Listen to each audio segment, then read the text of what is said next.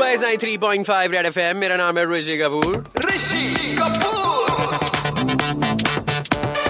भाई सीन ऐसा है कि रेस्टोरेंट्स में है ना मेरे को एक चीज़ समझ में नहीं आता है। जब महँगाई आती है वो लोग बोलते हैं अरे कांदा महँगा हो गया टमाटर महँगा हो गया हमको खाना महँगा करना पड़ रहा है।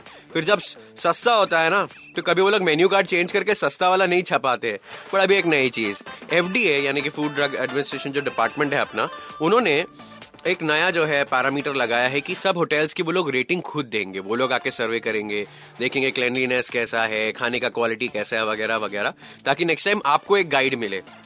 आप रेस्टोरेंट में जाने के पहले उनका रेटिंग चेक करेंगे क्या? एफ़ अभी रेटिंग्स लेके आ रहा है। जब आप रेस्टोरेंट में जाओगे खाना खाने से पहले तो आपके लिए कितना मैटर करेगा एफ़ डी ए की rating F D A government वाला ना? हाँ जी। तो अच्छा ही है। तो एक कंज्यूमर को जनरली बहुत डर लगता है किचन में कैसे जाले लगे होते हैं कॉकरोच वॉकरोच भी बहुत मैनिफेस्टेशन रहता है। वो सब कंट्रोल में है ये दिखाना यूज़र तो काफ़ी फ़ायदेमंद है। अगर क्लीनलीनेस और हाइजीन पे है एफ़ डी उसे रेट कर तो it has to be a good place I believe की लोग ज़्यादा जेन्यून रिव्यूज़ डालते हैं ऑनलाइन और जो भी है। इतनी सारी एप्स की रेटिंग का आज तक फ़र्क नहीं पड़ा है। है तो I don't know how is F D A going to matter so much और इंसान को जब भी भूख लगती है तभी रेटिंग्स कभी मैटर नहीं करती। अच्छा है अच्छा है लेकिन रेटिंग्स तो हमारे आपको मार्केट में बिकती है। मुझे मैटर नहीं करेगा क्योंकि मेरा फेवरेट रेस्टोरेंट जाना है मैं जाऊँगी। रेटिंग्स तो मुझे लगता है सब डिफ़ॉल्ट है। बाकी app they are all private they do it very nicely तो अभी दिस गवर्नमेंट है तो you know in I am not sure about it और जो एफ़ है वो खुद टेस्ट करके थोड़ी ना रेटिंग्स देंगे यार। मतलब किस बेसिस पे रेटिंग्स दे रहे हो? क्लीनलीनेस एंड ऑल वो ज़्यादा मैटर भी नहीं करता है फ़ूड मैटर करता है। मुंबई तो यार स्ट्रीट फ़ूड के नाम से जाना जाता है यार। मेरे को टेस्ट मैटर करता है मेरे को ये सारी रेटिंग वेटिंग को समझ में नहीं आता। रेटिंग देना तो स्ट्रीट फ़ूड के टेस्ट को रेटिंग दो ना। वैसा खाना आपको रेस्टोरेंट में तो मिल ही नहीं सकता है। मैं देखो इतना बाहर जाके खाना खाती हूँ नहीं तो अगर एफडीए कुछ भी रेटिंग दे तो मुझे मैटर करने वाला है नहीं। अगर आप थोड़े पैसे दे दो under the table five one five के टेन वन फाइव भी आ जाएगा। बहुत अच्छी बात है की एफ़ ये सब कर रही है क्योंकि बहुत सारे रेस्टोरेंट ऐसा करते हैं ना वो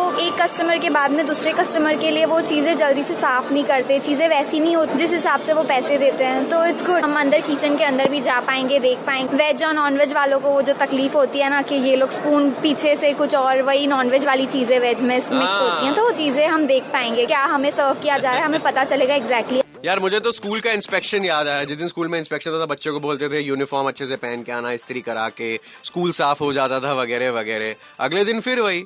अभी एफडीए वाला आज रेटिंग देने आ रहा है उस दिन होटल साफ़ है। अगले दिन कुछ भी रहेगा तो उसमें एफडीए वाला क्या कर लेगा भाई?